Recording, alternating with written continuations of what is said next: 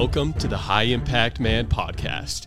High impact men from across the nation sharing their stories of inspiration, encouragement, and hope to help others become the virtuous leaders they are called to be and that our nation desperately needs. Well, here we go with another episode of the High Impact Man podcast. We're really happy uh, to tell you that we uh, we have a really great guest today. He definitely is a high impact man. Uh, this guy, his name is Danny Stokes, and he he served our country for many years um, in the military. We're going to find out about that and just his uh, his personal. Um, path of of trying to make himself better, achieve excellence, and bring other men along and uh, and as a leader. And so uh, that's what makes him a high impact man. And we're gonna get into uh, all of that with him shortly. Uh, my name is Nevin Gorky. I'm the host of the High Impact Man podcast. My uh, nickname in F3 is DFib. I'm joined as always by my co-host Troy Klinger, otherwise known as Dial Up. Dial Up, you ready for another one? I'm ready for another one. I don't even. What number are we at? Spielberg? Do you know? Putting him on the spot. 31? 31. Wow. 31. 31. Nice. Really? That Yeah. many? Seems just like we started yesterday. It does. Yeah. Seems like yesterday. But it's great. They get better every week. Maybe Yeah. not better, but just one great story after another, One though. So story. we're looking looking forward to this one. been a definite blessing to get to know the guys that we've had on. Yeah. Um, so uh, I, you know, I gave you a little bit of an introduction uh, to Danny Stokes. He's known as F3 Linus, but he's also known as Cadre Danny. Now, so dude, I don't know what to call you. Should I call you Cadre Danny? Should I call you Cadre? Should I call you Danny? Should I call you Linus? What should I call you? Just call me Danny. Don't call me late for dinner. All right. Who was it that said that? I don't remember, but it's old and it's been around for a while. line from 80s TV, I think. That's right. Can't wait to hear the story on Linus, but we'll get there. Yeah, yeah, we'll get there. Well, just, just ask them now. So, you know, for all that guys out there that are part of F3, they always want to know how'd you get involved with F3 and how'd you get your name? Uh, so I was stationed in Fort Gordon, Georgia, uh, an Army base uh, right outside of Augusta, and some F3 guys out of Columbia, South Carolina, which is uh, just across the border, invited me to a workout. Uh, Robber is uh, the gentleman that is credited with the uh, emotional headlock that that uh, brought me over to that workout, and uh, I had just this was early late 2014, I think it was. Uh, I had just gone through the central issue facility to return all of my what we call in the army TA 50. This is all your field gear, your rucksack and your pistol belt and your ammo pouches, your helmet, all that stuff. And it's um it's a pretty happy day when you get rid of all that stuff and I was eager to retire from the army and move on to the next chapter. And there's a piece of field gear that every soldier is issued. It's called a poncho liner. It's basically like a, a blanket. Um, we affectionately refer to it as a whoopee. And it's an amazing piece of kit. It keeps you warm even when it's wet. And uh, so when I was at the CIF turning all my gear in, the lady grabbed my whoopee and um, threw it in this bin with about, I don't know, 30 some other whoopies that had been turned in that day.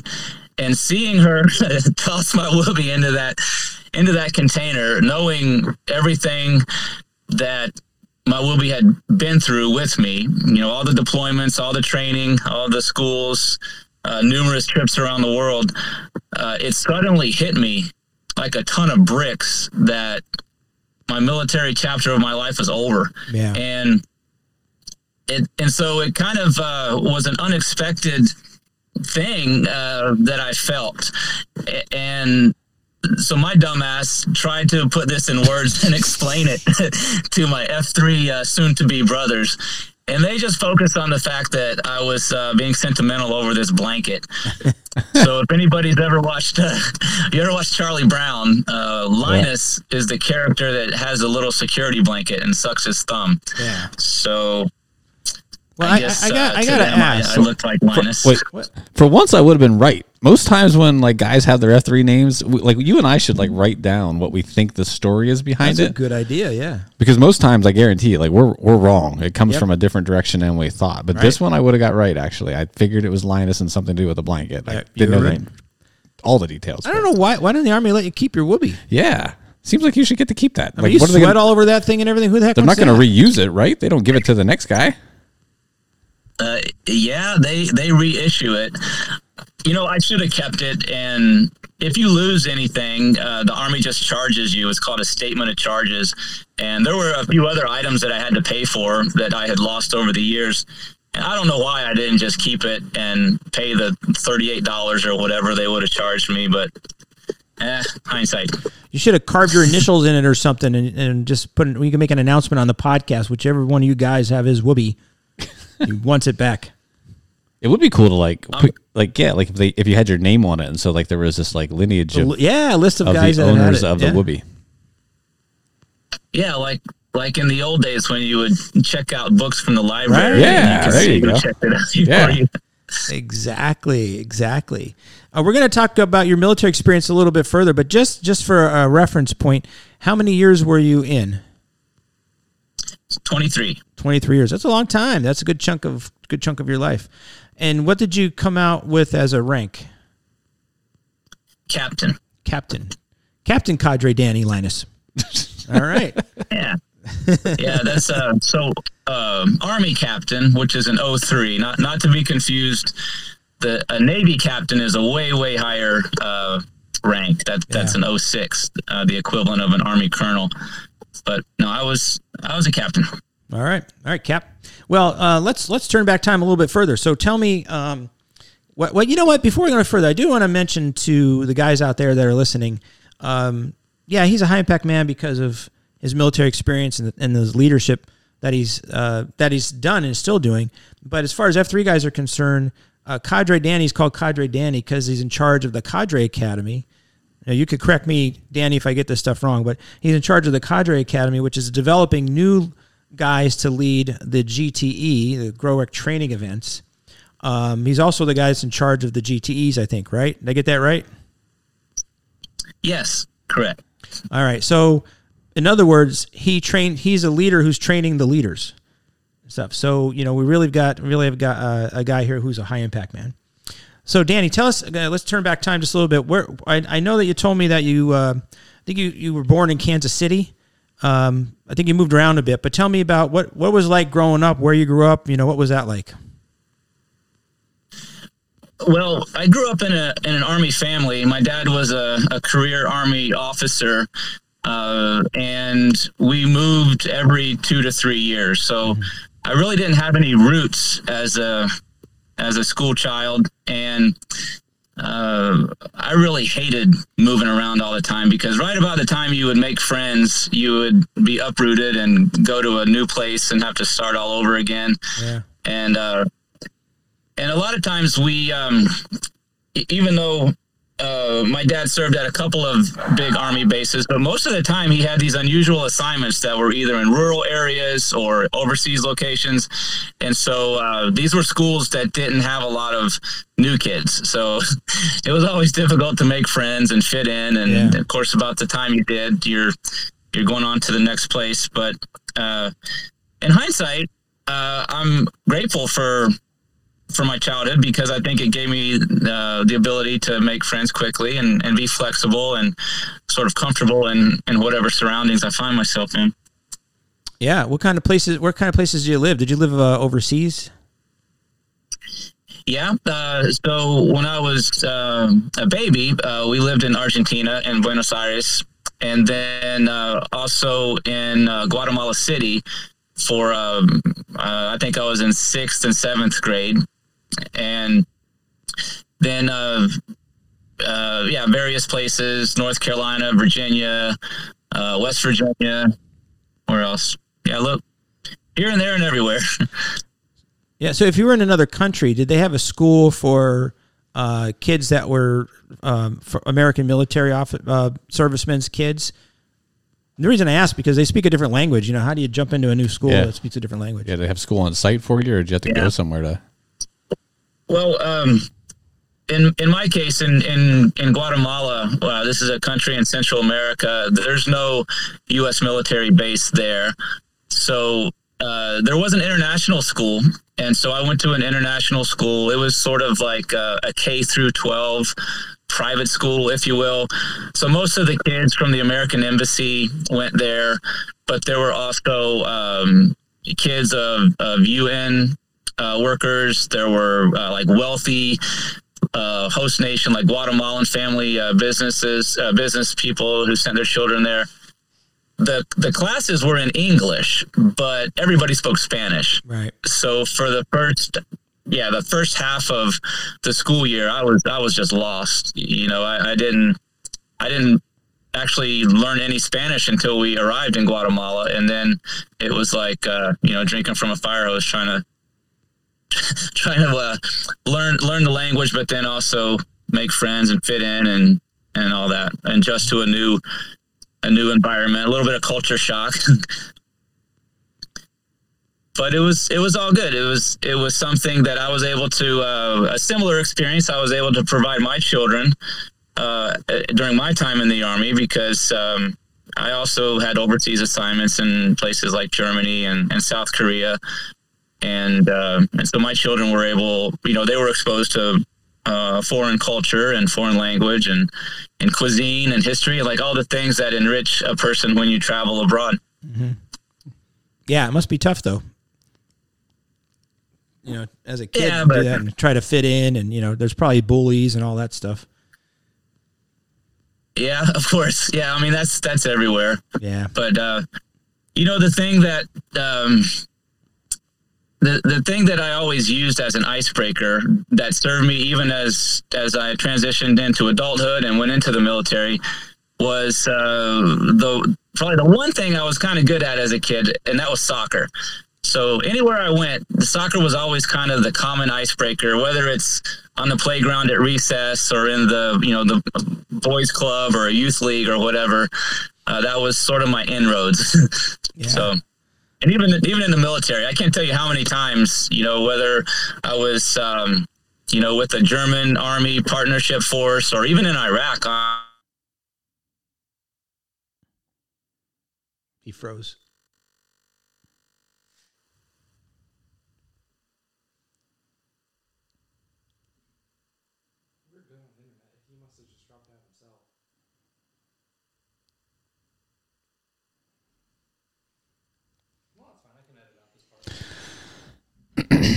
He was right to even in Iraq.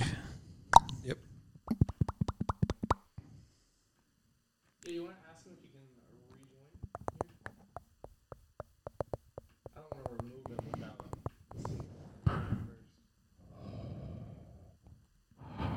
I said we lost you. Can you rejoin?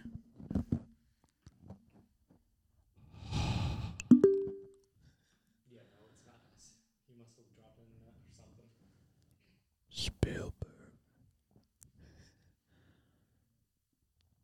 Spielberg.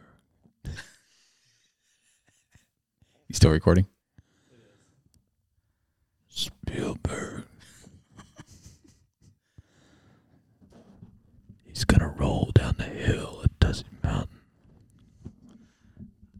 This is your conscience talking. Tuck and roll. Tuck and roll. We don't talk much Tuck and anymore. roll. You're gonna regret not training. Better train.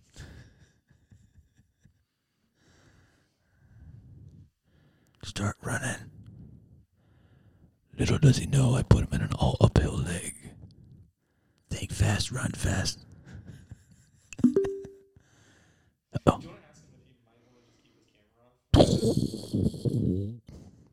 Spielberg.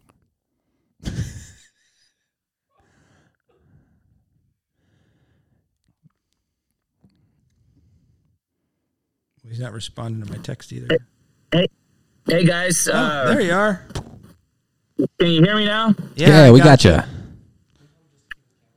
I apologize. My my phone overheated and literally just shut itself down. Oh, jeez. Oh boy. We better put the air conditioning Uh, on, brother.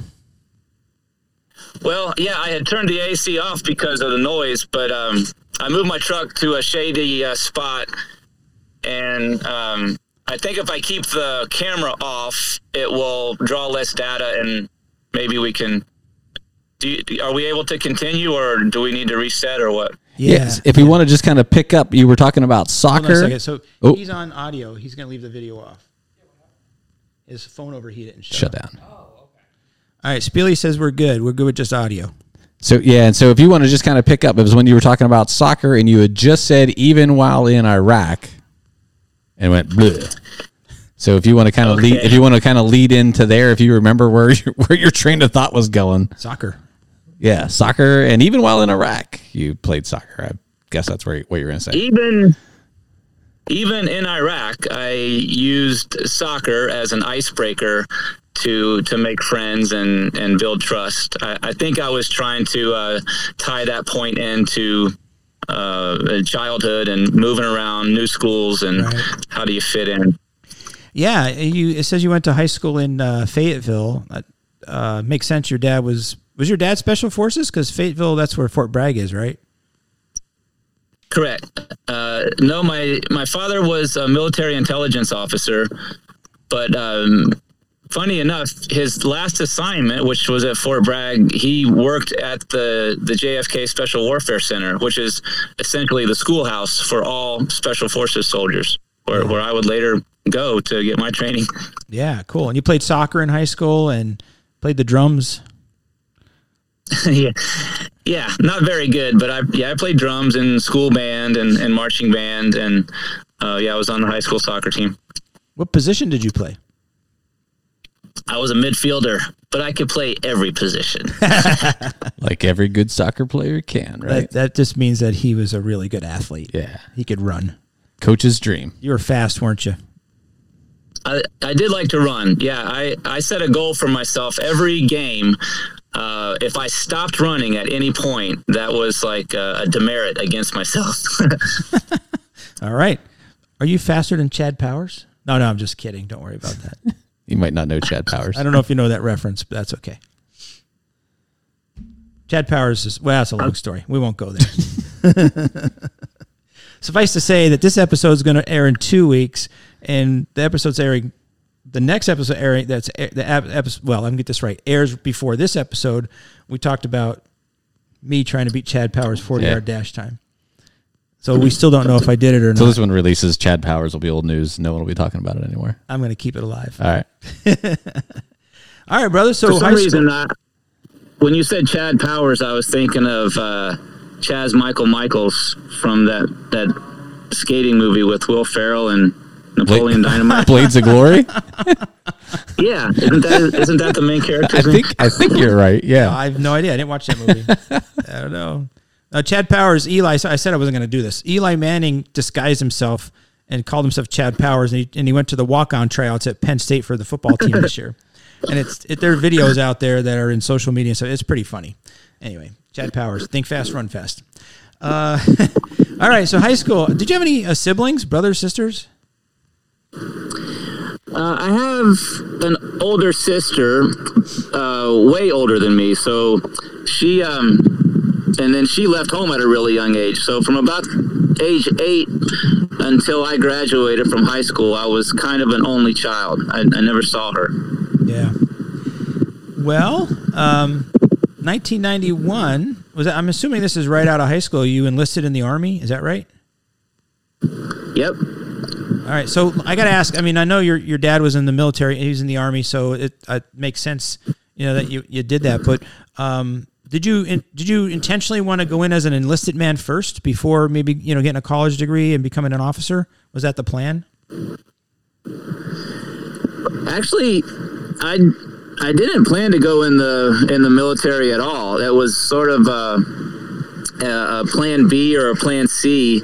Um, a- after high school, I did attend uh, college for one semester, and I hated it. I had no sense of purpose. I didn't know what I wanted to do.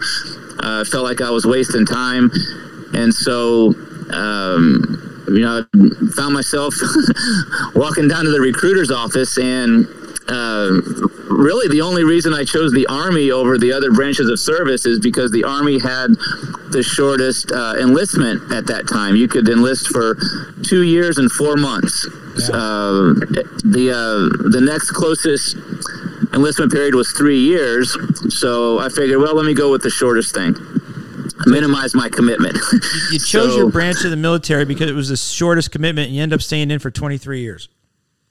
Right. Yeah, it's funny how things work out. Yeah. Um, my father was on assignment in Saudi Arabia at the time that I enlisted, and I didn't even tell him until I don't even remember. I think I was at some phase of basic training or in my advanced individual training whenever I, I let him know that I had gone in the Army. And Really? uh, yeah, kind of like what you just asked. Uh, you know, my, my dad had the same the same reaction. Why didn't you become an officer first uh, before? You know, you could have got your college education and you'd be the one giving orders instead of taking orders. But Right. uh, I had to learn, I guess, for myself and do things the hard way. Did it make you a better officer? In my opinion, yes. of course, I'm biased, but Right. um, you know, even before I went through officer candidate school and, and became an officer myself, I, I always thought that the best ar- officers in the army were the prior enlisted ones because you know they had they had walked in uh, in my boots. You know, they they had done all the the the crummy details, and you know they'd been at the bottom of the of the ladder. So it gave a, a what I thought uh, it gave officers a um, a better perspective Yeah. on the plight of the enlisted service member if they had done that job themselves. Yeah, I would think so. And I, you know, also, I don't know, correct me if I'm wrong, but it seems like um, when you have the perspective of an enlisted man and now all of a sudden you're an officer, uh, I think it might help communication be a little bit better because you, um, I don't know, I'm not going to articulate this exactly the way I'd like to, but uh, as an enlisted man, sometimes you get orders, they don't make sense or they don't make sense to you or whatever.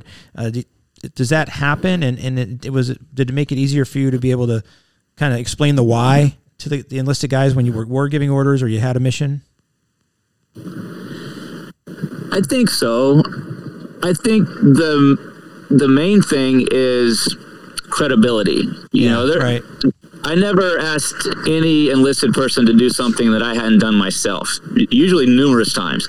So, um, you know, you, you can't say the same thing about uh, a fresh lieutenant right out of, you know, college ROTC that never, you know, never did anything other than you know party and you know there, there's there's this animosity in the military between enlisted and, and officers and, and many enlisted um, uh, leaders the NCOs you know they they kind of feel like officers uh, serve themselves first by getting the education whereas the enlisted man you know he he uh, he went into the military right away now obviously that's not 100% true and it's a generalization but that animosity persists and and so I had I had some credibility. Uh, you know, my first assignment as a second lieutenant, what they call a butter bar.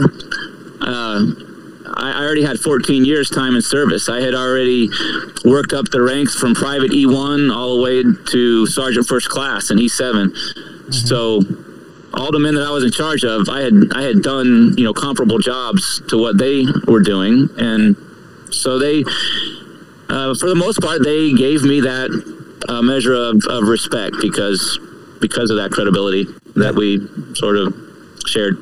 Yeah, it makes sense. What was your first job in the military? I was a, a tanker, uh, so an M1A1 main battle tank, the Abrams tank. Uh, I started out as a as a tank driver, and then uh, I became the loader.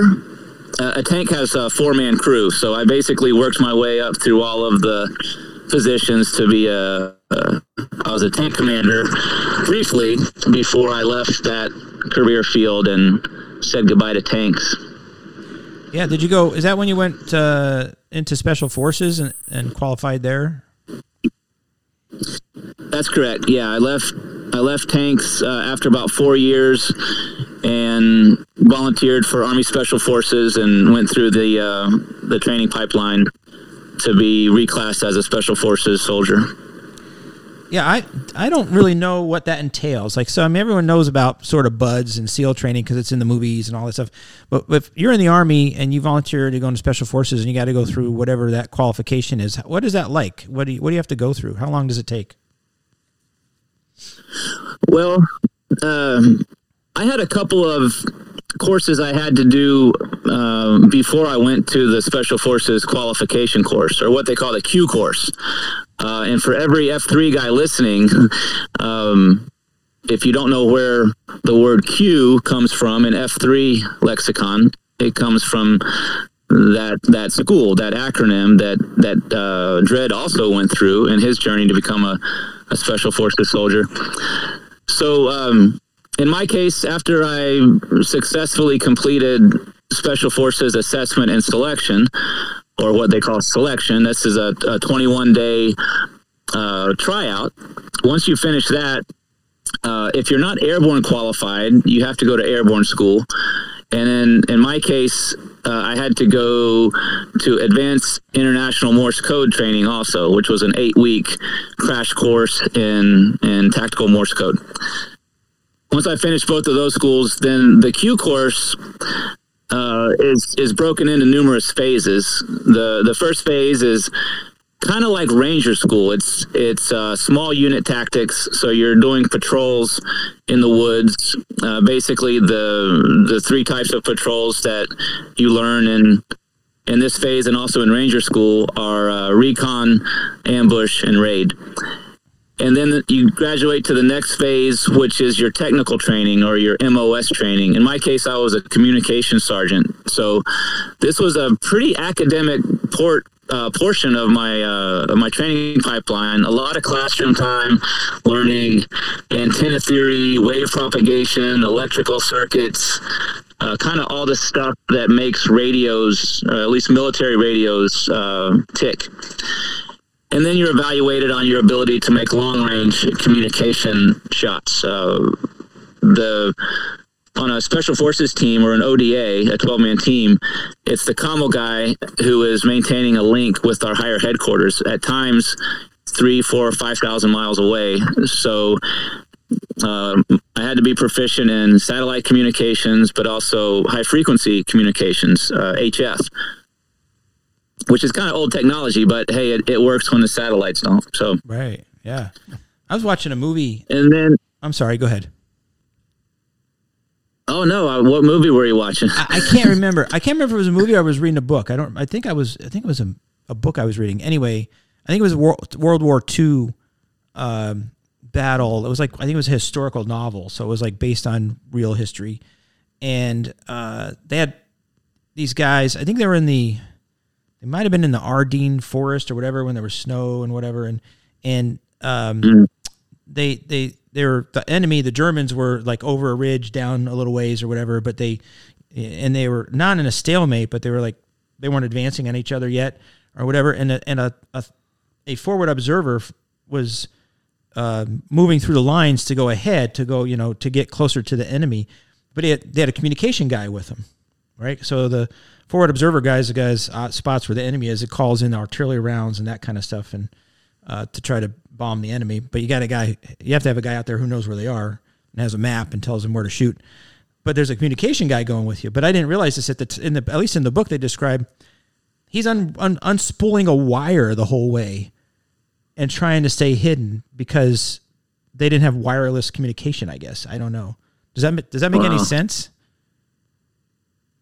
Yeah, I mean, obviously, uh, there's a limited range to that that wire. Uh, actually, that's that's a system that, that I had to learn in the Q course. Uh, there's a, a field telephone called a, a TA1, and it uses uh, field wire WD1, and it comes on these giant metal spools. Mm-hmm. And for the forward observer to be using that system is not ideal. But I guess if if um, if that FO is within you know four or five hundred feet of wherever the artillery battery or or maybe the mortars, depending on what kind of indirect fire he's using.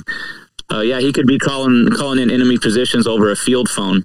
Yeah, well, that's what they portrayed in the book. I don't know how real it was, but anyway, I just a side light as far as communicate sides, whatever side road here. All right, go on. I'm sorry. So you're you're learning all this communication stuff. Go ahead. Oh, yeah, I think I was describing uh, the the Q course. The final phase of the Q course is uh, what they call Robin Sage. This is a six week uh, unconventional warfare exercise that simulates six months in some kind of an occupied uh, enemy territory. And Robin Sage is a pretty interesting exercise. It's the only one like it in the Army because there are a lot, there are uh, real world role players in, in central North Carolina that have been doing this exercise. You know, farmers and truck drivers and, and even police officers that all um, all take part in in Robin Sage. So anyway, you finish Robin Sage, and then you are um, you're awarded your Green Beret and your Special Forces tab. But then you're still you still have to finish language training.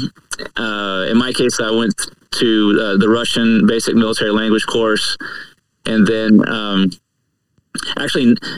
You know, I'm describing my pipeline. It's actually uh, evolved since I went through this, and so now I think they do language training interspersed within the Q course instead of all at once. Right. And uh, and also SERE training, which is uh, the survival training. Mm-hmm. So yeah, that's uh, that's that's the Q course in a nutshell. Now, like any other job, just because you learn those skills and you're and you're and you don the green beret, you don't really learn your job until you get to your unit and you integrate with your team. But this gives you uh, at least a baseline of of general knowledge to get started with. So what year was this? Because you joined in '91. So what year did you, you know, get your your beret? Uh, 1998. 98. So that's just a couple years, a few years before uh, 9/11. Correct. Were you um were you you went to officer officer candidate school after that, but were you uh, in officer candidate school before 9/11 or were you still uh, enlisted? Enlisted. Yeah, where were you when during 9/11? What was that like? Uh, I was I was in First Special Forces Group. I was actually uh, I lived in Army housing on Fort Lewis. I was home uh, in my quarters that morning with my uh, my wife and my children, and one of my teammates from uh, my my A team. Uh, he and his wife had an appointment that morning, and so his kids were at my house. So we had a house full of kids. I had four children. He had three. House full of kids, and uh, so we started seeing the reports coming over the news that morning, and uh, like everybody, you know, in, in complete shock. And once the you know the second tower was struck, I realized, okay, yeah, this isn't an accident. And of course, we all. Um, you know, we, we all knew we were going to war. Mm-hmm. Um, the army base where I was, Fort Lewis, it, like all federal installations, was immediately locked down.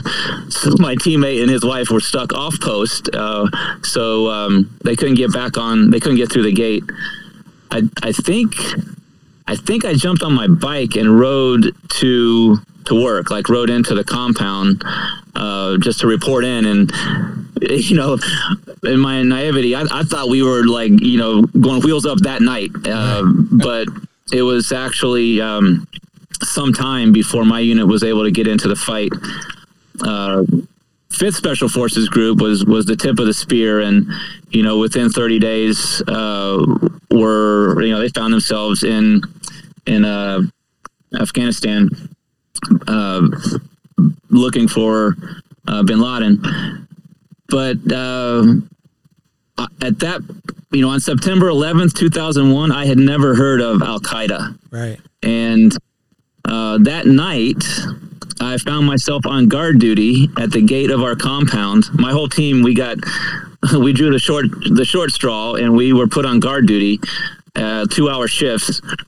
And so, um, while I was on guard duty that night, our our intelligence uh, section, what we call the S two, they gave us um, a binder of terrorist networks to read up on.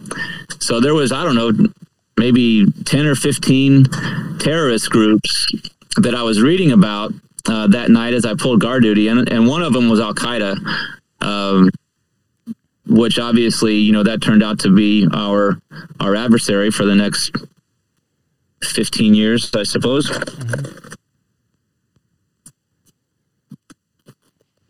Did you uh did you get did you uh I'm sure you did. Were you in combat after that? Uh, yeah. So my first combat deployment, if you want to call it that, uh, was actually to the Philippines in, in 2003. So, um, you know, for those ensuing two years, we kind of uh, continued to focus on our area of operation, which um, of the five special forces groups in the Army, each one focuses on a different part of the world, and you learn the target languages there and the culture, and and so um, my unit was focused on the Asia Pacific theater, and my team specifically was focused on uh, North Korean uh, threats. So we continued to, to do our, our primary job and and just waited for our turn to go to uh, Afghanistan or Iraq. But actually, uh, Al Qaeda and some supporting organizations emerged in the Philippines, and so uh, my my unit deployed there in, in 2003. Uh, it was considered a, um, a combat deployment. Uh, we received hazardous duty pay and, and all that, but I didn't see any action there. We certainly had some tense, uh, scary moments, but um, I, I, didn't actually exchange gunfire with anybody. So it wasn't until let me see, I think it was 2005 was my first deployment to to Iraq. Uh, again with the same unit. I was still in in first uh, first special forces group at that time. Yeah. You exchanged gunfire there with people? Uh, I I did uh, I did not have to uh, shoot anybody, uh, thankfully. Uh, about the about the worst I had to do uh, on any of our missions was fire warning shots at vehicles, mm-hmm. which um, vehicle borne IEDs was a huge threat. And so uh, our rules of engagement would allow us to fire warning shots in the direction of threat vehicles which normally warning shots are not authorized. Uh, you know, you talk to any police officer or uh, in most rules of engagement, you, you, shoot to kill. You don't shoot to scare people or maim people. But uh, at that time, uh, warning shots were one of our one of our steps in our escalation of force before we went lethal or kinetic. So um, yeah, that was about the most exciting uh, trigger time that I personally received, and uh, I'm not sure if I was ever actually in somebody's uh, sights myself.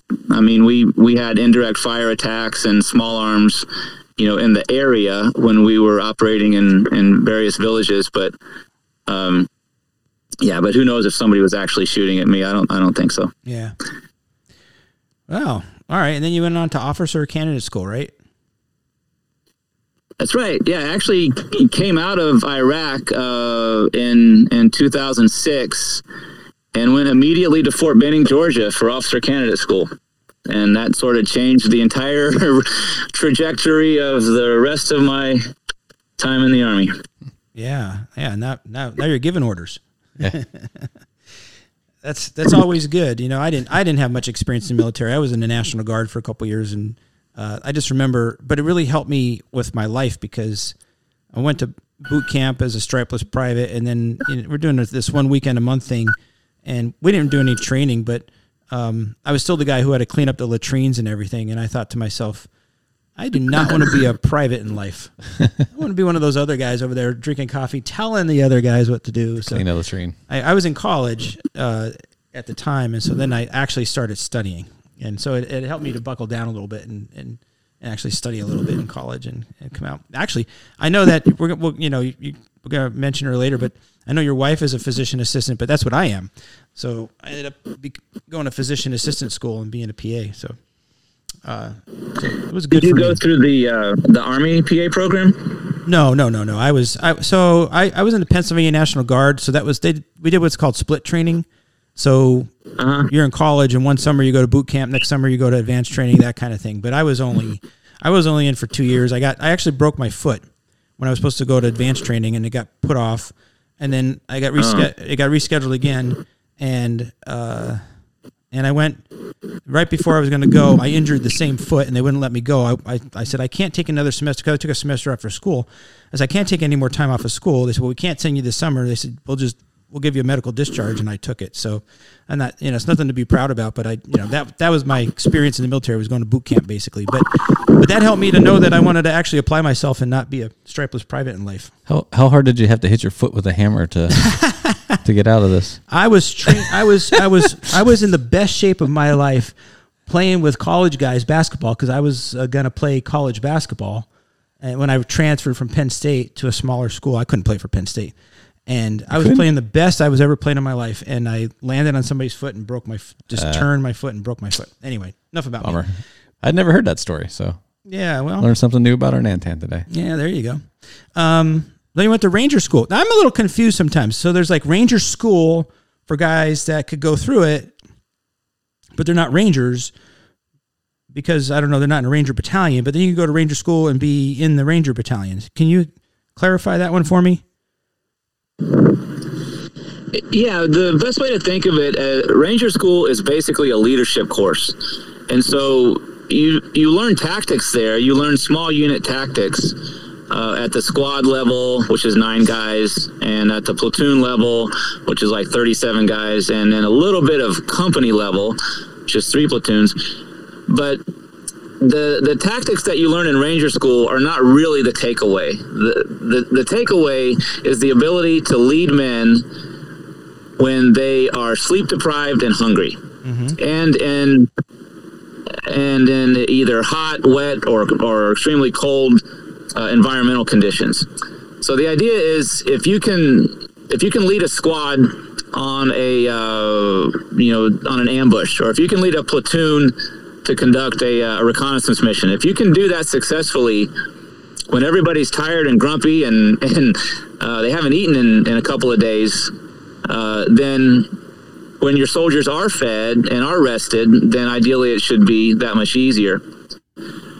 So Army Ranger School is open to all soldiers.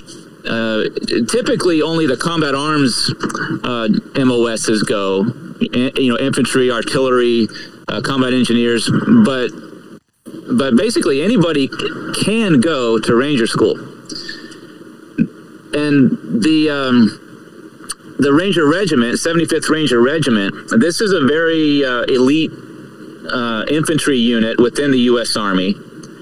And uh, the Ranger Regiment is not connected in any way to Ranger School. Oh, uh, meaning, you know, Ranger School is managed by by TRADOC, the Training and Doctrine Command, and the Ranger Regiment is part of an entirely separate structure. Uh, it's part of USASOC, the United States Army Special Operations Command. So they're they're completely uh, separate um, entities. But to serve in the in the Ranger Regiment, you have to have a Ranger tab. So you have to have gone through Ranger training and passed, uh, you know, the the Ranger school to to be a leader within the Ranger Regiment. Is it is it the Ranger Regiment that does the? Is it the Ranger Challenge? The top Ranger? Yeah, like where the two the like they're in like pairs. Yeah. and compete against each other. Right? Is that is that the actual Ranger Regiment Yeah. that does that? Yeah, that that that event, that competition, uh, it's called the Best Ranger Challenge. Yeah, that is hosted every year by the 75th Ranger Regiment. Okay. and so um, so there are teams you know that come from within the ranger regiment that compete but there are also teams from uh, every infantry division within the u.s army sends teams to that Yeah. Did you ever do it?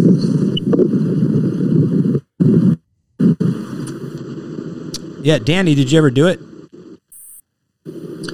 no oh uh, sorry if i cut out for a second i wish i wish i could have done uh, best ranger competition but no I, I never had the opportunity to do that Yeah, because I mean, you talked about uh, your your fitness level and, and how I guess early in your army career you had some influential NCOs who really impressed upon you uh, the importance of uh, high level of fitness. Uh, tell me about that.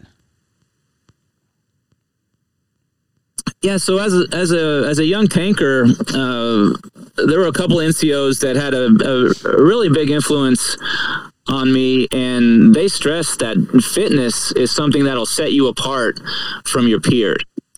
And and they said, hey, just uh, you know, the things that well, you, you being a National Guard, you probably remember the the saying "shoot, move, and communicate." Uh, so that's that's the the KISS principle. Keep it simple, stupid. You know, just focus on those things: shoot, move, and communicate. Well, the move part of shoot, move, and communicate kind of equates to to PT, to fitness, and so you know, as as a young guy, since running came pretty natural to me, uh, I always just tried to be the fastest runner in my platoon. And anytime the NCOs wanted a break and they wanted one of the the junior enlisted to to lead PT, I would always volunteer to lead it because I knew I could smoke the other guys in in the platoon. Mm-hmm. So, you know, that just kind of persisted uh, as I as I moved through the ranks. And then I had a wake up call when I when I arrived in a special forces unit and I realized, okay, I'm I'm no longer at the, at the uh, I'm not the alpha dog anymore. Like I'm in the back of the pack. So, uh-huh. and then even more so when I arrived at at uh, at my ranger unit. Um, yeah, you're just another another guy in the crowd. Wow. At that point, but yeah, it was it was early on in my career where I. Um, you know they impressed upon me the importance of fitness and and I'm really thankful for that because it it is it is a basic you know it's a fundamental um, uh, human characteristic that if is neglected you induce all kind of additional complications and problems in your life from health to survivability durability. I mean you name it. Life is gonna hit you sideways at some point. So why not be fit and and prepared when that happens, right? Amen. Oh yeah, yeah. Preach I can tell you, working in medicine, I work in surgery, and, and the quicker people get up and move, the, the quicker they get better. And the worse condition they are when they come in, the, the longer it takes from the recover. And uh, you know, there's a saying, "Motion is lotion," and it's true. We were created to move, and when we don't move, bad things happen. Wow. Mm-hmm. Yeah. Yeah, so like uh, it. it really into the fitness, and then you got involved in CrossFit, right? Right. Yeah, and um, I I resisted that a lot at first because uh, yeah, CrossFit came on scene. I think that was around maybe oh when was that? Two, 2000 uh, I don't know, 2004, 2005 somewhere in there. And um, I didn't like it at first because I saw these ridiculous workouts. Uh, one of the first CrossFit workouts I did was uh, 100 pull-ups for time, and I remember thinking, who would do 100 pull-ups? That's impossible. yeah. And and uh, and I did it, and I couldn't move my arms for days, and I was doing it like one repetition at a time, probably after the first 40. Uh-huh. So. Um, but no, I, I, quickly realized that hey, this this system of training where you combine both uh, aerobic capacity and anaerobic, like those two systems amplify one another, and it is a, a very efficient way to train. You know, in a very short amount of time because of the intensity of, of the workouts, uh, you can get a training effect and you don't need to spend an hour in the gym or you don't need to do a 10 mile run to, to uh, maintain your cardio. You know, you can do a, you can do a six minute Fran WOD and it'll, you know, it's going to, it's going to leave you wrecked. Yeah. So, uh, so yeah, I, I, I began to, um, to train using uh, CrossFit as as the model there for several years because it it was the most efficient and I got the most bang for my buck. Yeah, and so um, you, so let's you. I know you ended up owning your own CrossFit gym in Georgia, right? Travail CrossFit. Did you right. did you open that after you got out of the military? No, uh, the the last year I was in the army, uh, I opened that gym and I was able to um, I worked it out with my with my command um, where I could come in basically right at the nine o'clock work call. And and i had a my the last year in the army actually the last year and a half i pretty much had a desk job. I wasn't in charge of any soldiers. I was working at the uh, signal center which is the army schoolhouse for all the uh, the new signal soldiers coming in. So um, basically i was a pencil pusher and I was able to work like a nine to five uh, duty. So I would, I would open my gym at five in the morning, kick everybody out of there about eight, and then go to my army job. And then as soon as I could uh, clear out of the S3 shop, I would haul ass back to the gym, open it up again, and then run classes until closing time. Wow, you're that's a long day. Yeah. It was, but I loved it. I, I loved it, and that was that was my first taste of uh, where I was actually able, like through fitness. You should appreciate this being in medicine. You know, through fitness, when you see somebody get off their medication they're taking for diabetes, or when you see somebody suddenly, uh, you know, have a breakthrough and able to. Um, uh, there was one lady I was training. She was able to get a job that had a physical assessment uh, she was unable to pass before she started training with me. Or you know the fire the firehouse right down the road that would come over and train with us and and um, because they didn't have a, a, a, an adequate program in their in their fire department. So the, these were all really rewarding uh, things for me to be able to to do uh, in the you know under the under the guise of fitness where up till that point fitness was just uh, a way of life in my professional, um, you know, in my military, I guess, you know, um, necessity. But, um, but yeah, that was that was Travail CrossFit. Now that was a pretty short-lived business failure. Uh, it's not cheap to run a, a gym, and right, yeah. I quickly learned that being a a coach, a head coach of a of a gym is is quite different than being a business owner, and and so usually people are good at one or the other and and I was definitely not good at the business side of it so um so I closed that gym down uh, right after I retired from the army and then moved back to uh, to Tacoma, Washington, Fort Lewis, Washington, where I had left my kids uh, a couple years prior. Okay, yeah, and your kids were what uh, three boys and a girl? Is that right? Yes. Now they're in their twenties, Yep. I think, right? They are, yeah. Yeah. That's, I call them my Fab Four. All right, Nice. nice, sweet. Any of them going in the military? I don't think so.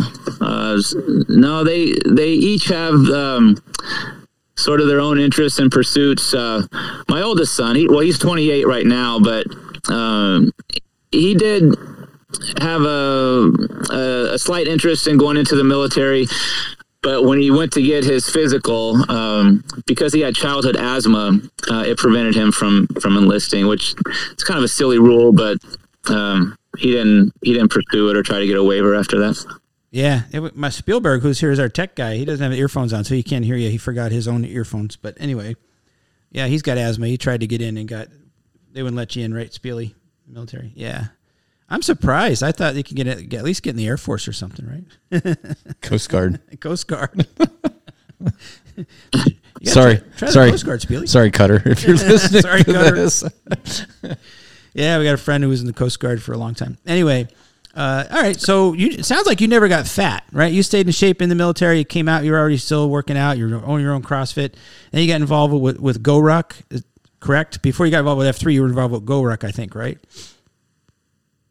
Right. It was, uh, yeah, the, the the succession or the chain of events, I suppose. Uh, you know, CrossFit kind of led me to to GoRuck, and and when I first uh, applied to be a GoRuck cadre. It, it was it was simply as a fitness pursuit. You know, this was just another aspect of uh, fitness training, you know, endurance training, and it wasn't until I led numerous GoRuck challenges I realized the the meaningful impact uh, that the participants uh, receive when they finish one of these challenges. But as a as a GoRuck cadre, uh, I was assigned to lead a custom F3 event, and that introduced me to to F3. I was so ignorant of what F3 was about. Um, I actually invited uh, three ladies from my gym, the Travail CrossFit gym. I invited them to come with me to this F3 custom custom uh, Go Ruck Tough, not knowing that it was for men only. And then uh, the coordinator of the event he let me know, and and then I, I've you know I had to eat crow and tell these ladies, "Oh, sorry, you can't come. This is Oh. guys only." Wow, that stinks. Did they did they travel far? Yeah.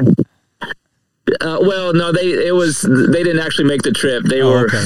I told him the day before, but I, I, didn't explain it very well because I didn't understand. I, I, I didn't know why this was a, a men's club thing. And uh, of course, once I understood the mission and, and that we're trying to invigorate male community leadership, and it's not to the exclusion of women, but it's, um, you know, this is so that th- this is uh, iron sharpening iron. This is men making men better. Right. I mean, once I understood that, then I could better explain to, you know, to female athletes and, and female GRTs and, and even family members, you know, like, why is this only for men? Yeah. Yeah, well, that's interesting. I didn't know that. That's that's pretty pretty pretty, pretty uh, much of a wake up. I think it's like, oh, sorry, you can't go. At least he found out before they got there. Yeah, yeah. At least found out comes before he walking got there. in. Do do do do do. Hey, let me introduce you to these three ladies that are going to join us. Yeah. All right. Um, and then uh, so F three kind of you kind of partnered. GoRuck and F three they have a partnership at first, and then we develop our own GrowRuck. Is that what happened? Well, GoRuck used to have a custom program where any organization or any group of people, if you wanted to hire GoRuck to lead a, a challenge for you and and customize it for the customers, then then you could do that. Um, the the custom rate was much more expensive than a than just a public GoRuck event, but uh, F three in their constant search for CSAUP events. Uh, would would often contract GoRuck to uh, to lead these custom events. You know, not only uh, tough challenges, but but heavy challenges, uh, even double heavies. Uh, in the case of um, Cape Fear, you know, Wilmington, North Carolina hosted a custom F3 heavy heavy. That was two back to back 24 hour endurance events, which was just brutal. But uh, where was I going with that? Oh yeah, sorry, That's I got right. this. I got uh, on a tangent.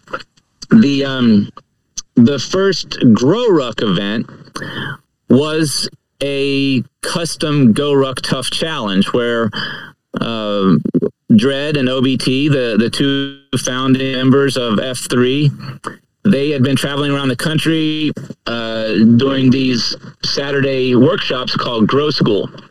And during growth School, they were simply teaching the principles of growth and expansion and and some uh, and some fundamental leadership kind of things. And as Dredd tells the story, they were in New Orleans uh, at one of these Grow School events having lunch, and they saw a GoRuck class, a GoRuck Tough Challenge class, just walk by. And and so Dredd had the idea of, wow, what if we took our Grow School F3 men and put them through a, a GoRuck Tough event so that they are it reinforces what they just learned and you know in a practical exercise kind of way. So it was a short time later uh, over dinner Dredd and obt pitched this idea to me and i i instantly uh, bought in. I was like yes we could definitely do that. This would be uh, so interesting so fun so impactful.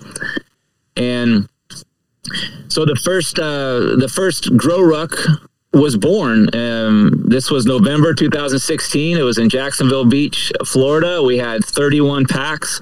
All 31 men uh, completed the event. And there were a couple of things that happened uh, during that event, kind of by happenstance, but we have um, held on to those as traditions. Um, I, I wanted to tell you of at least one of them, but maybe I should pause. Uh,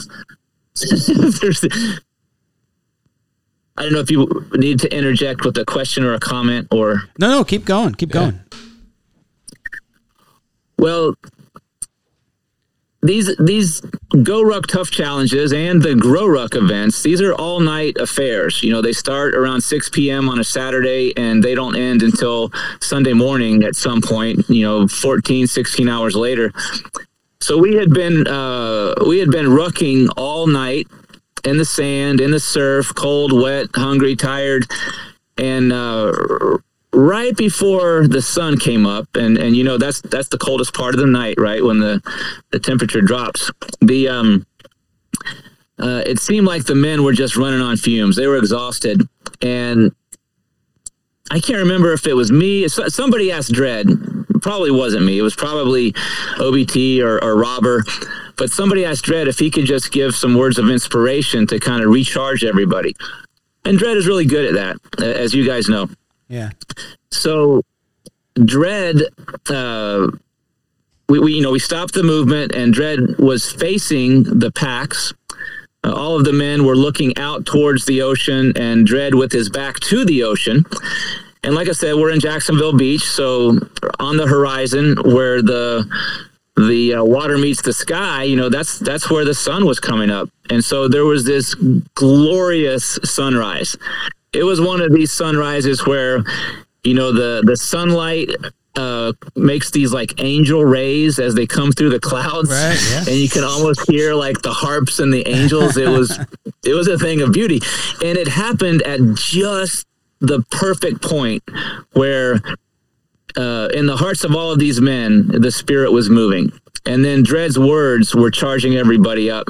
And this is what we came to now call the Sunriser or the Sunrise Service.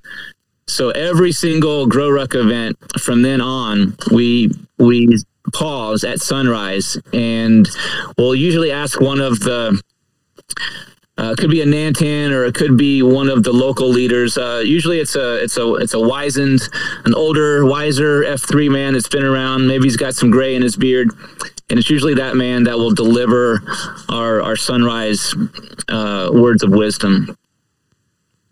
Nice. Nice. And so how many Yeah. how, and so how many uh we call them GTEs now, right? Grow Ruck training events. So how many have we had? Yeah. Yeah, and yeah, we so we we no longer contract with GoRuck. So now F3 Nation hosts uh, these events entirely self-funded, self-supported. We don't outsource it to to any company, and so with that transition, uh, F3 kind of rebranded it. So instead of instead of it being known as Grow Ruck, now it's the Grow Ruck Training Event or GTE. Is you know everything gets abbreviated and acronymized in in the military and in F3. But to answer your question, uh, there have been 31 of these to date, Okay. and we've got two more this year. So if anybody wants to get get in on this uh, next weekend, October 8th, well, actually that'll be. I'm guessing that'll be after this is. Uh, uh, is Yeah, it'll be history by the time October this airs. 8th in Hampton Roads, there will be a GTE, and then December 10th in Katy, Texas, will be the final GTE of this year. Oh, nice. Yeah. Last last when this airs, it'll be last week's episode. We had Camo on for from Katy, Texas, the Yeah. Nantan there. And I think Uno's ju- joining you uh, Hampton Roads. at Hampton Roads. Yeah. I think we might we might have been That's talking right, about Uno yeah. before we went live on Yeah, this. we- Uno and and uh, Maxine from Pittsburgh. He'll be at Hampton Roads. Sweet. Yeah, it's too bad Valley Forge got canceled. Didn't have enough signups, but maybe next year. Yeah, we just rolled it to next year, and hopefully we can get that back on the schedule and uh, breathe some more life into that region. Yeah. So, so how involved are you in the planning for these events? Is it is it handled more locally with just soft guidance from you, or are you guys pretty heavily involved in all the planning leading up to a GT? Uh, so kind of both. So once a, a GTE is announced in a particular region, uh, there is a, a shared leadership team from that region that takes ownership of the event, and they do local things to help uh, with the location of the rally, the location of the the grow school, which is usually an indoor venue. Uh, they'll stand up a support team to help find implements of woe for the cadre team to use. Uh, the the host region team they also have to track down certain medical gear that we need to have on site. So there's a lot of planning and a lot of leadership opportunities for the for the host region. But as far as the uh, the ruck phase of the GTE uh, goes, that plan is entirely built by the cadre team, and specifically by the lead cadre assigned to that event, or what we call the C1. And the and the uh, the C1, and then the the host Q they work hand in hand uh, in the you know probably starting about six six to eight weeks out. They'll, they're on weekly calls, um, doing all these final coordinations. So the the events are very very well planned, and some of our cadre team members are excellent planners. For for example, Major Payne does it better than any of us. Uh, his op order writing skills are on point. Yeah, nice. Does the C1 travel to the site early to, to kind of get a lay of the land as far as where you can go, or is that done like a day or two in advance, or how's that work? Yeah, usually the day prior. Uh, usually the C1 will arrive in the target city on that Friday, uh, sometimes on Thursday. Uh, and and there have been a few cases where the um, cadre members actually live close to these regions, and so they might go there a couple weeks in advance and kind of scope things out. And um, so, uh, but not we don't have that opportunity every time, but usually there is sufficient uh, reconnaissance and sufficient intel uh, for the cadre team that we can uh, build a very good plan. And then once we're on site, we we finalize our plan, do some rehearsals, and then it's game on. Yeah. How many miles do you typically typically cover? I would say uh, average ruck mileage is probably 15. And then there's always a PT test, so that adds a couple more miles for of a run. Uh, and then there's usually some kind of um, a hero workout or a memorial workout uh, in the middle of the night, so that could add some more distance. So um, I'd say 20, 20 miles is about the average distance uh, total uh, on a man's feet once it's all said and done. Yeah. So that's you know I I wa- we watched the uh, what Facebook Live stuff Yeah. for some of the Grow Rucks and uh, and I've been wanting to do one. Uh, Dial up could do one tomorrow if you wanted to probably, but uh, but I've I've got this issue with my back and I don't know if I should do one or not. So you're the perfect guy to ask. So I had um, I had a spinal fusion done about 15 years ago. L5S1, so that's the lowest part on your spine, uh, and it left me with this chronic neuropathy in my leg. But uh, but I could run, not fast, but I could run, uh, and I could do stuff. But it's it's progressively gotten a little worse, and uh, so my the inner space above now has. Uh, you know, is is degenerated and stuff like that, and and so I'm running in a, we're running in a, uh, endurance relay coming up. It's not very far. I mean, I could do those kinds of things, but but I and and I've been I rucked starting in April. I started rucking, and uh, and I th- I thought I was doing pretty well with it, and I wasn't going very far. The most furthest I went was four miles, carrying fifty pounds. Um, but uh, but I thought I was doing pretty well. But my back got a little worse because I did the May challenge at the same time, and I don't know which one did it. But anyway, I ended up getting a back injection. It feels better now. But but any but my my issue is uh, is that like I don't know how much if I could get through it or not, and I have a hard time with burpees because of my back without a ruck sack on. So I'm Yeah. thinking that maybe I shouldn't even do one. But um, what do you think? If it's going to cause you further injury, then it's not worth it. Uh, you need to keep yourself healthy. So uh, I have known participants with spinal fusions, and they've been successful. But um, the the stressor that you're going to encounter in these type of events is yeah you're carrying heavy stuff and a lot of times you're in a your spine is in a compromised uh, posture you know you might you might have 10 guys and you're carrying a telephone pole and your heights don't match. So you might have to stoop down a little bit or bend over or maybe the telephone pole isn't resting directly on your shoulder and you're kind of you know twisting a little bit to support some weight. So you know, in a perfect scenario, if if your vertebrae are all stacked on top of e- each other, the way God created us, you know, you can support all that weight. But when your spine, you know, when your alignment is uh, is a little bit skewed, that's when you can really, really mess yourself up, as I'm I'm sure you know. Right.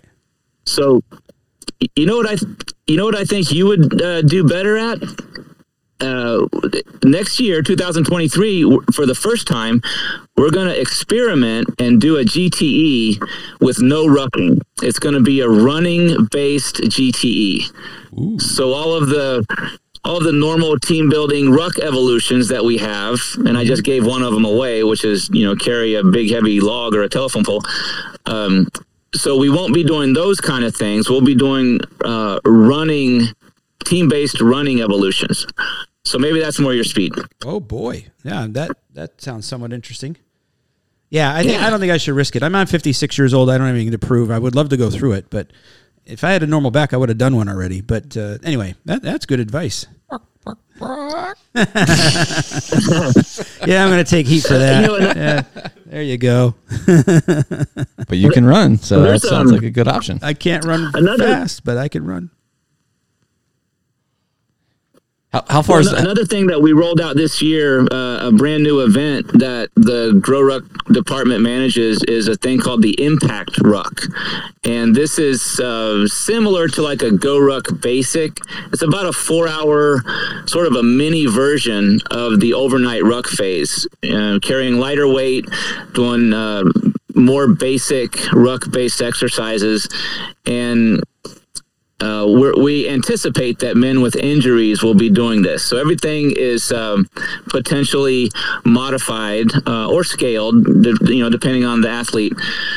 So yeah, I would encourage you to seek out one of these impact rucks and kind of, you know, get use that to gauge whether your back would um, would survive the ordeal of an overnight ruck. That's a good idea. And, and those are done right before a, a regular GTE. Is that right?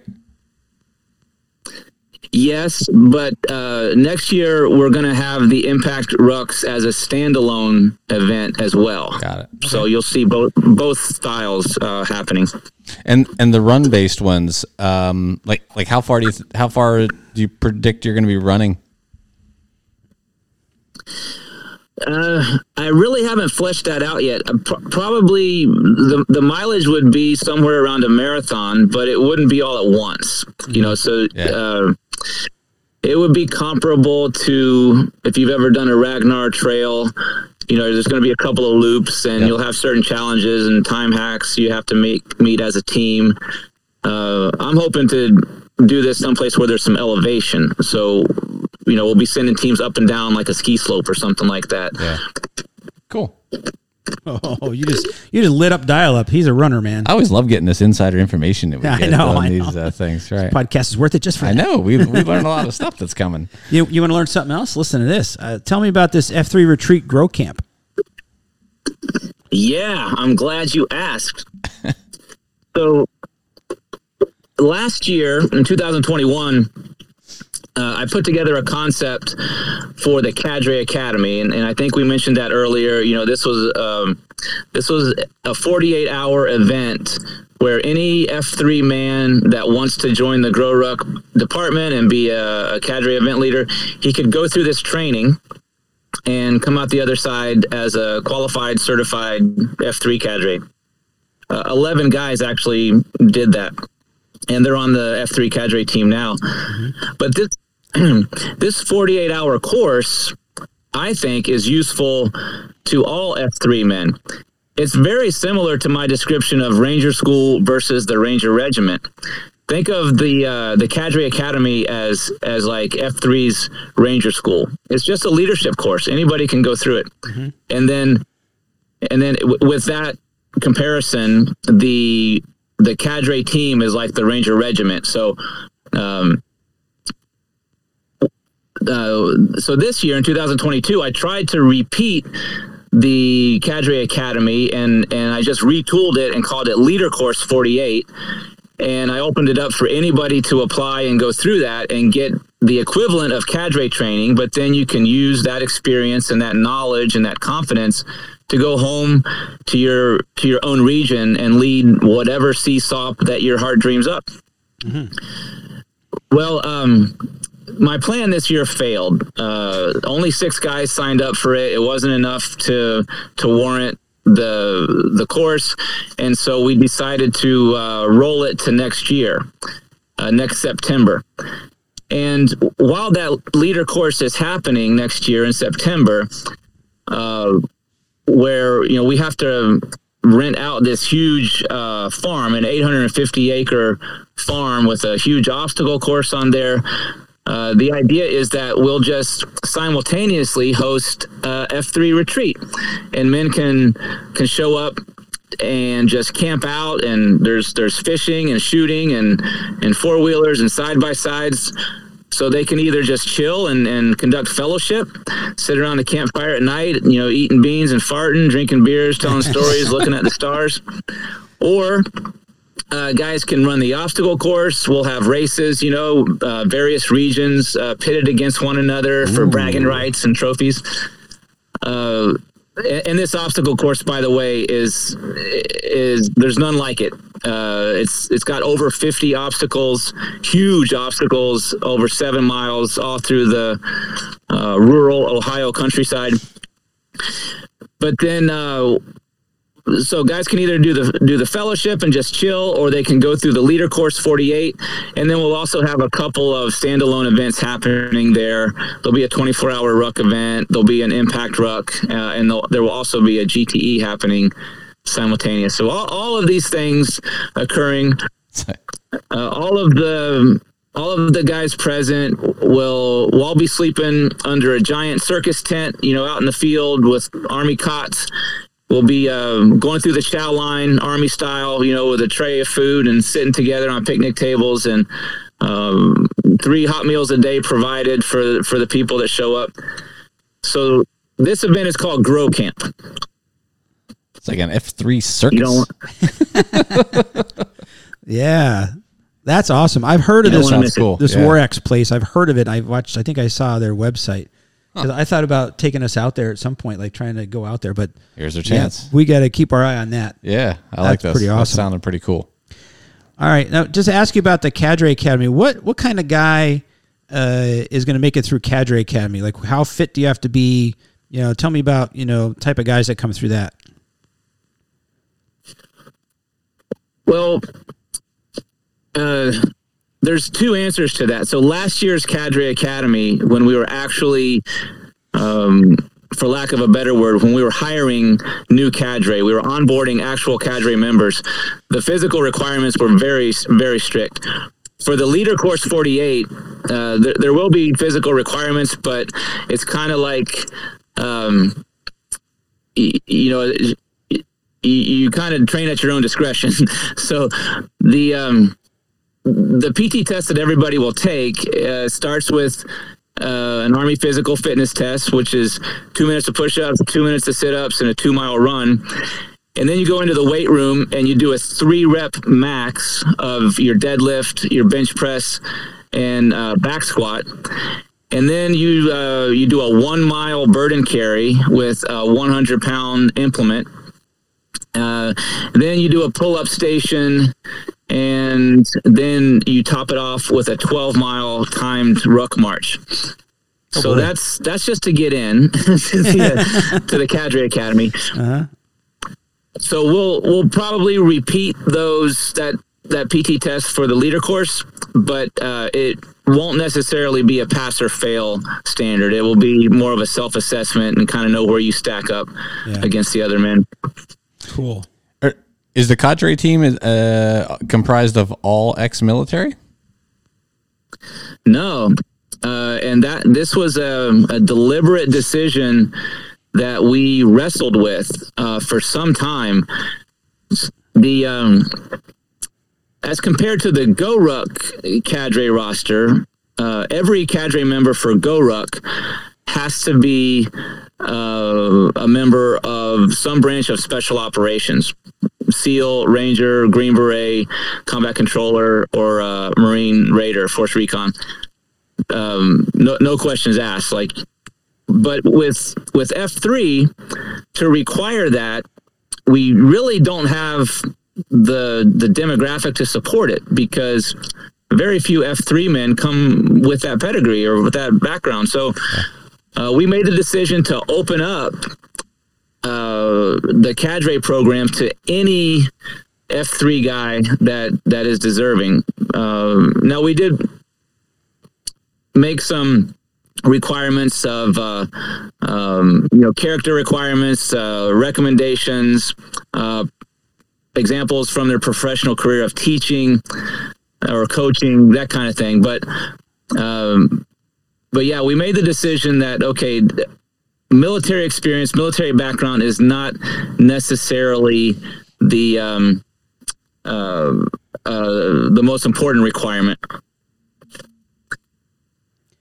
But numerous cadre are numerous F three cadre uh, have military experience.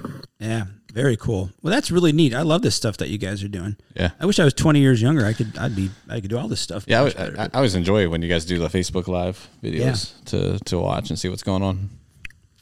Yeah, absolutely. I was thinking about in our region, one of the many things spinning around in my brain is hold having our own little kind of sort of mini uh, ruck challenge. You know, like an overnight, maybe half the night. I don't know, whatever, something like that.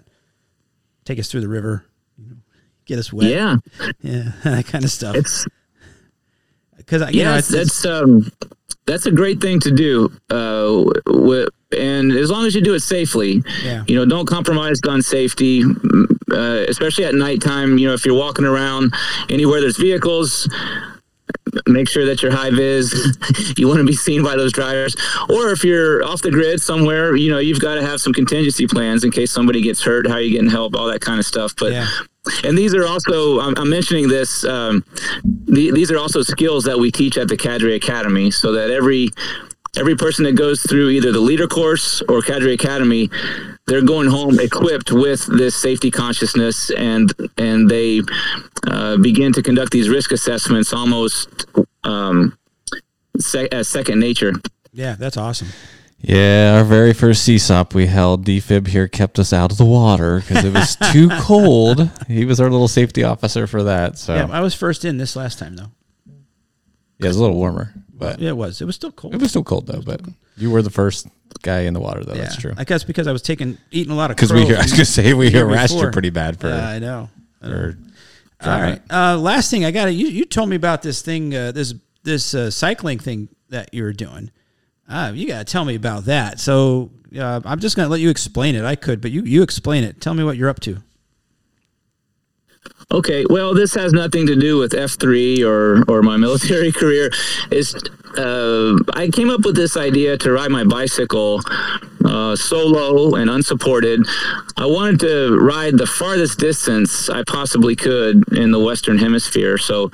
Um, literally, while looking at a globe, I traced the road uh, in Alaska as far north as it would go to a little town called Prudhoe Bay, which is actually uh, there's a big oil reserve there. It's an it's an oil town, but it's right it sits right on the Arctic Ocean. And then um, on my globe, I looked to see where's the farthest that the road goes uh, southbound, and in Patagonia, Argentina, the road ends in a little town called Ushuaia. So so I stacked myself up against this challenge and and I determined that I'm gonna I'm gonna ride my bike from the top of the world to the bottom of the world. And the reason for that is kind of hard for me to put in words. Uh, it was kind of like a decompression stop, kind of like a mental health kind of uh, thing I needed. I, uh, it might sound corny, but I, I just sort of needed to go walk the earth and spend some time in solitude, clear my head, kind of process some of the things that I went through in the military that I never really, you know, came to terms with. And um, so, yeah, right, right, right before the pandemic hit, uh, I, I flew out of Seattle, flew up to uh, Alaska. Now, my oldest son, uh, he actually joined me for the first 500 miles from Prudhoe Bay to Fairbanks. And then he went home, and then I continued on. And I made it all the way through uh, Canada, the western coast of the United States, Mexico, which was by far the, the favorite segment of my whole ride was crossing Mexico from, from Tijuana all the way down the Baja Peninsula. I took the ferry across the Sea of Cortez to the mainland and then continued on all the way down through Chiapas and then into Central America. But when I reached uh, Guatemala, Central America, um, which I hadn't seen since I was a child, uh, suddenly I saw people wearing uh, masks and and uh, you'd go to shake somebody's hand and they would extend an elbow to you instead of shaking a hand. And I was like what is going on? This is really weird. I thought it was a cultural thing. But then um, got in touch with my wife back home in Washington and she said hey uh, are are you coming home anytime soon? And I was a little bit upset that she would ask me that, and I was like, heck no, you, you know I'm in this until I reach my uh, you know my destination. And she said, well. The, the, this was March 2020, by the way. She said the president is is considering closing all airports to uh, international travel. So if you want to get home, like it's now or never. I had no idea what she was talking about. I didn't realize that there a global pandemic had emerged. I, I kind of heard rumblings about it, but I thought it was, I just dismissed it. I thought it was like SARS, you know, like something happening in China that right, didn't affect yeah. uh, North America. But so anyway, uh, I'm probably making this story way longer than it needs to be. Um, I ended up fine. coming home from Guatemala which was an ordeal. That was planes, trains, and automobiles just trying to get back to the United States. And then my um, my epic bicycle tour, as I've called it, it went on hold for about a year and a half. And once the um, you know, once the conditions allowed and once the borders began to open up again, uh, I went back to Guatemala and I resumed my ride. But I was uh, very desynchronized from my from my original timeline. So uh, I continued to have border crossing problems as I traveled through Latin America. Uh, and I had to skip um, a couple of countries. I, I, was I had to skip Panama and I had to skip Colombia, so I ended up flying over those two countries. Um, but I rode through Ecuador and Peru, and um, earlier this year when I reached the border of Chile, uh, I was unable to cross. Uh, the Chilean land borders are still closed uh, due to COVID. So, um, in frustration, I came home once again. Uh, and I still have about three thousand miles to to finish up this this journey of mine, which at this point I have spent probably five times as much time and five times as much money as my initial estimate. But it's one of those things like you you've put so much into it you don't want to give up on your on your goal. So yeah. january i'm going back and we'll once and for all finish my ride. All right. You must have one massively loving supporting I'm wife. gonna say your Holy wife must smokes. really understand you because that, that'd be tough to be away from and how, how far are you riding every day on average? 75 miles is my average distance I, I usually shoot for 100 miles at a pop, uh, which is if the terrain allows, I, yeah. I can I can manage that. But uh, then there's days where I'm just um, I might do only 20 or 25 miles. So yeah, the average comes so far. The average has been 75. My, my brother-in-law's went west coast to east coast twice. So I'm going to have to tell him he really needs to up his game. Yeah, I better He's up his game. Kind of a pansy. Yeah. You're from the top of the world, you're going to the bottom yeah, of the world. Yeah, he'll love to hear that from me. Did you run into any bad guys? No. Well, let me let me back up. I did get robbed, and in my own country of all places. uh, so I, when I rode through Los Angeles, I stopped and camped on Venice Beach, and. Um, I don't know who robbed me. It was I was asleep. Um, I'll, confess I was drunk. Uh, I had a couple too many margaritas that night, and I went to just camp on the beach. So uh, this was a terrible error in judgment on my part to to drink while I'm by myself, and and uh, you know that beach is not very safe to begin with. So somebody rifled through all my bags in the middle of the night while I was asleep and stole all my electronics and my phone and um, but I never, I, I, don't know who it was. I didn't catch him. And I ended up, um, that was one of my many setbacks. I had to come home and basically get all new gear and then head back out again. Uh, but in Latin America, no, I never ran into any people that tried to do me any harm. It was the opposite. People were so generous and, um, you know that incident in Venice Beach was really a wake up call to me to to not let my guard down. That was such yeah. a stupid thing for me to do. So I did I did not repeat that mistake. But um, never never once did I feel threatened. Uh, nobody ever harassed me. Nobody ever tried to uh, steal anything, you know, mug me or anything. So, um, so yeah, I'm thankful for that. Yeah, it's, it's amazing that that you'd go that far, especially when you hear stories in Mexico and well, you know, well hold on. No, wait. For our longtime listeners, like Yeah. G Ray had his bike stolen in Sunbury, right? yeah, So I'm hearing like Latin America is safer than Yeah, Sunbury, is what I'm hearing out of this story, right? Yeah, Like, yeah. G Ray has his bike stolen in Sunbury, yeah. and you you you've made it all the way through North America, and you're down in Latin America, and no one's stolen your bike yet. So, huh, Yeah, so, imagine that. dude, what do you, what do you do for a living? How do you afford all this? Holy moly! Well, I am. I live on my army retirement, uh, and you know I receive a little bit of uh, disability from the VA, and and then um, you know some side work with GoRuck and the um, the GTEs that I work. You know, all our cadre and all our trainers are paid uh, per event, so that's that helps a little bit. But I definitely racked up some debt on this epic bike Yeah, tour. it sounds Yeah. like it. Holy all the smokes. plane rides and equipment and everything. Holy moly! Yeah. So how do what do you do Yeah. with your bike when you're getting on a plane? Did did they put your bike on the plane? You have to box it up, uh, and the the bike that I'm riding actually takes two bicycle boxes because it's a um, it's a fat tire mountain bike. I've replaced the fat tires with uh, normal mountain bike tires, but the frame and the forks are are basically double the width of a normal bicycle. But also, my bike is um, it's longer. It's about a foot longer than a normal frame because it's a cargo bike. So um, yeah, two two bicycle boxes is what it takes to actually get on a plane with my bike. You know, the bike I would use would have a motor. Yeah, you be could a be, good- on an that'd be a e-bike. good bike. Yeah, Yeah, next time that's definitely going to be my uh, that'll be my my way to walk the earth on Yeah. a motorized. Did you? Uh, so that were you successful? Did you exercise your demons out there?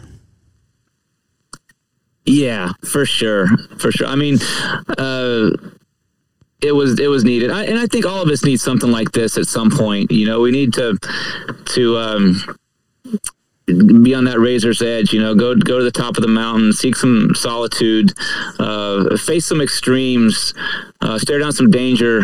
I, I think it's important for for people to do this, and uh, but yeah, whatever I was searching for, and I don't really know what that was, but uh, I felt alive and free and enriched, and um, yeah, my epic bicycle uh, journey was was certainly something that that I needed, and and I think I. To answer your question, yes, I found what I was looking for. I, I, you can see I can't really put it in words. Yeah. I, I, I don't know how to describe it. At That's some point, okay. I'll figure it out and maybe write a memoir or I was going to say you need to write a book. Oh, yeah. I was going to ask, did you chronicle this in any way or blog it or anything? I'm guessing no. Well, I I made um, social media posts. I mean, they were inconsistent because a lot of times I didn't have a signal. But yeah, if you if you look on my uh, Facebook or on my Instagram under Cadre Daniel, uh, you can see what I call dub, the Danny update brief. You'll see my dubs. and, um, and a lot of times, if I wanted to record something for posterity, I would use a voice recorder and I would just talk, you know, talk into my um, into my microphone and just narrate stuff. So I have hours and hours of me just talking to myself, uh, kind of retelling a story that maybe happened or something that played out and. So, if nothing else, I could probably transcribe those voice memos into a written document, and it would be a the start of of a memoir, anyway. Yeah, I think I think you should write a book, but you got to spice it up a little bit because then they could make it a movie. You know, somewhere in Guatemala, you had to rescue some kid and you know things like that. Just just a suggestion. Yeah. Yeah, I, I could take some artistic license, yeah, and put Yeah. some of that stuff in there. Right, absolutely. You get uh, Chris Pratt to play you, just like. Hey, so what do you think of that? Did you watch? Um, uh, sorry, a little tangent here. Squirrel. Squirrel. Did you watch um, uh, the? Oh my gosh, what was it called? The Terminal List. Have you watched that?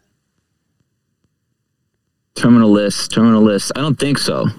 All right. Well, I don't know. I don't know how much you're into watching uh, movies or reading books about you know former SEALs who go rogue or CIA assassins and stuff like that.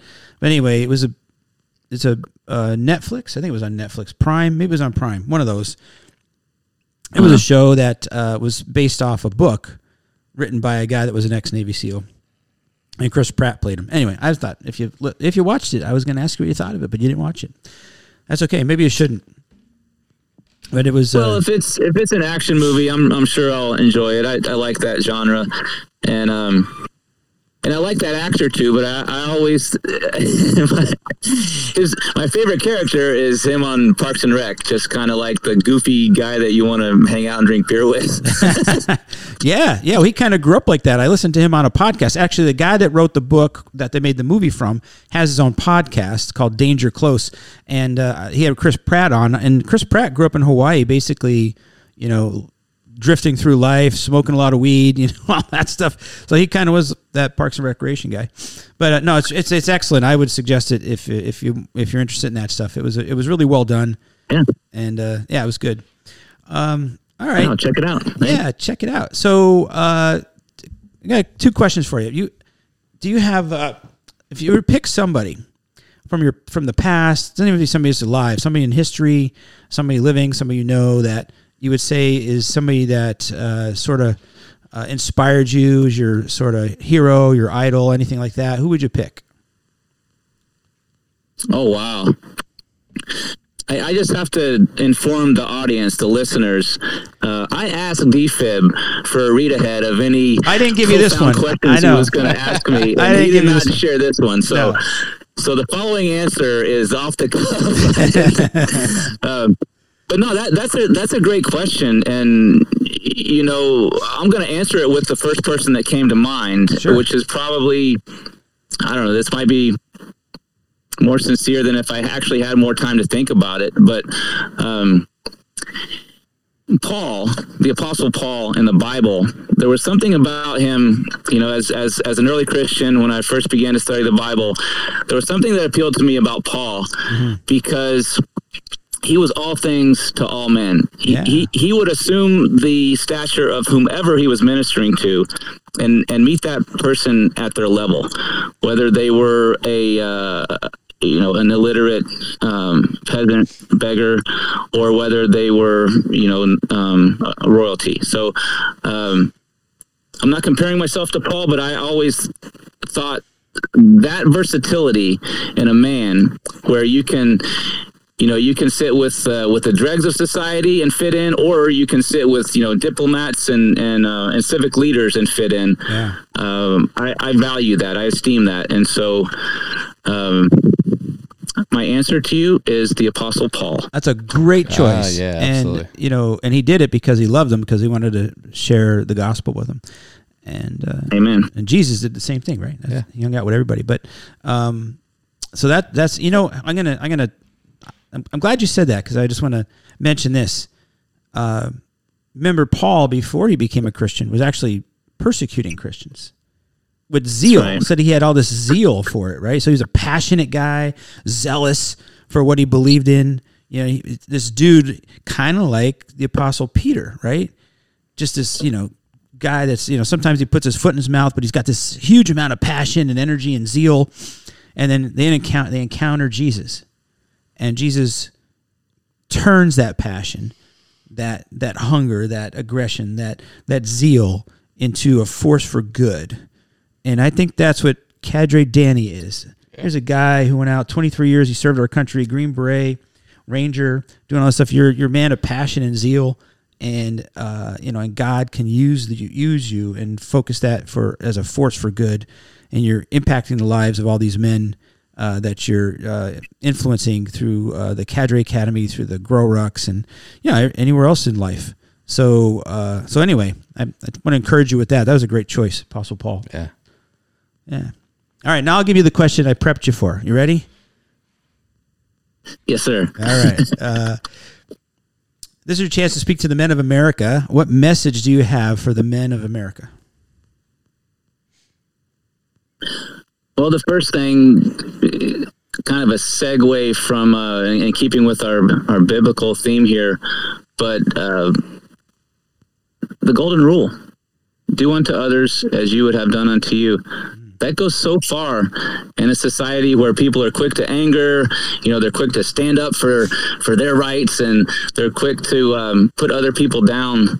Um, I, I, I really think there's there's so much simplicity and, and wisdom in those words from Jesus to to you know love your neighbor as yourself, do unto others as you want them to do to you. Now, the second part of my answer, uh, and I did have some time to think about this. Thank you, DFib, is is a little bit rougher.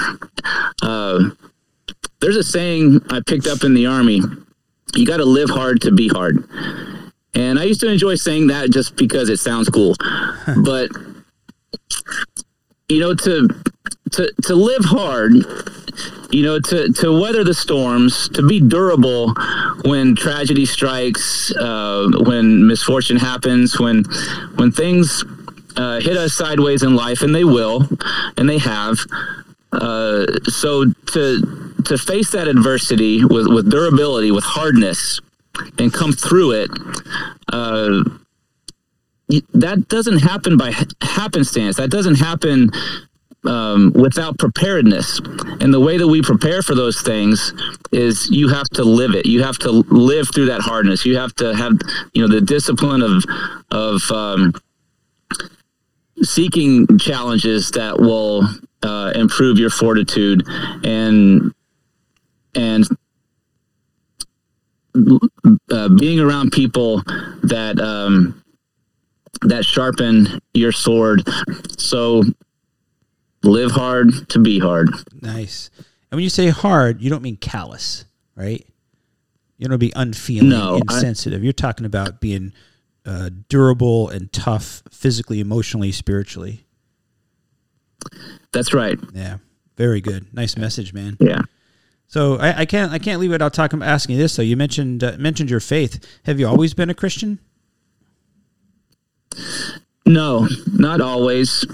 Um, I got saved at age 13 at Teen Valley Ranch, North Carolina, at a youth retreat. All right, shout out So, Teen Valley uh, Ranch. Yeah, yeah. So uh, yeah, but um, va- various uh, ebbs and flows in my in my faith journey uh, as I've walked through life. But um, I mean, I've I've never I've never doubted God. I've never doubted His place in my life. Um, but my my my walk isn't always uh, the example I want it to be to others. But but yeah, but since since a teenager. Yeah, nice. Yeah, well, it's great. It's great to see uh, guys. I mean, for me anyway, it's encouraging uh, to hear you use the Apostle Paul as your example, and uh, you know, and have that kind of faith that undergirds you know the things that you do and the reason you do it. Because the why of what we do, why we do things, is is really important. Um, so I, I thank you, man. I really appreciate you. Thanks for all the work you're doing for for the men out there. Uh, I hope to run into you. I hope to I hope to participate in one of these things. You're giving me lots of options now. So I know Yeah. Dial-Up's going to do this running uh, thing. So uh, he's going to try to talk me into that. Sure thing. So uh, Dial-Up, you got any other any other questions? No, this has been just another great episode, and uh, really have enjoyed hearing your your story and journey through life, and uh, as as you said, how, how he's serving guys right now, and um, leaving no man where he found him. You know, when they come to all these events, is you know kind of what comes to mind. Right. Well, Dial-Up, I think we just spoke to another high impact man. I believe you are correct, sir. Right, Danny, God bless you, man. Thanks for joining us. Hey, thank you so much, gentlemen. I, I really appreciate the opportunity to, to talk with you guys. Uh, I, I feel a little bit embarrassed to to be in the company of, of other guests you've had on your show that that truly are high impact. But uh, I, I certainly appreciate this this chance to get to talk with you guys. And you and you better come to a GTE. You better come to the running one. We'll have a good time. All right, man. All right, I'll do my best. I will. I'll be at something. I got to go to something. that's right. All right, Danny. Thanks, man. We love you, man. Say, man. All right, love you too. See ya. Thank you for listening to this week's episode. I would like to thank our guests for joining us and sharing their story of becoming a high impact man. More information and resources can be found at highimpactman.com. If you like this podcast, please consider following us on our social media pages or email us at him at highimpactman.com. That is H I M at highimpactman.com. The High Impact Man podcast has a new episode every week, and you can find them on Apple Podcast, Spotify, and Google Podcast platforms. Have a great week, everyone.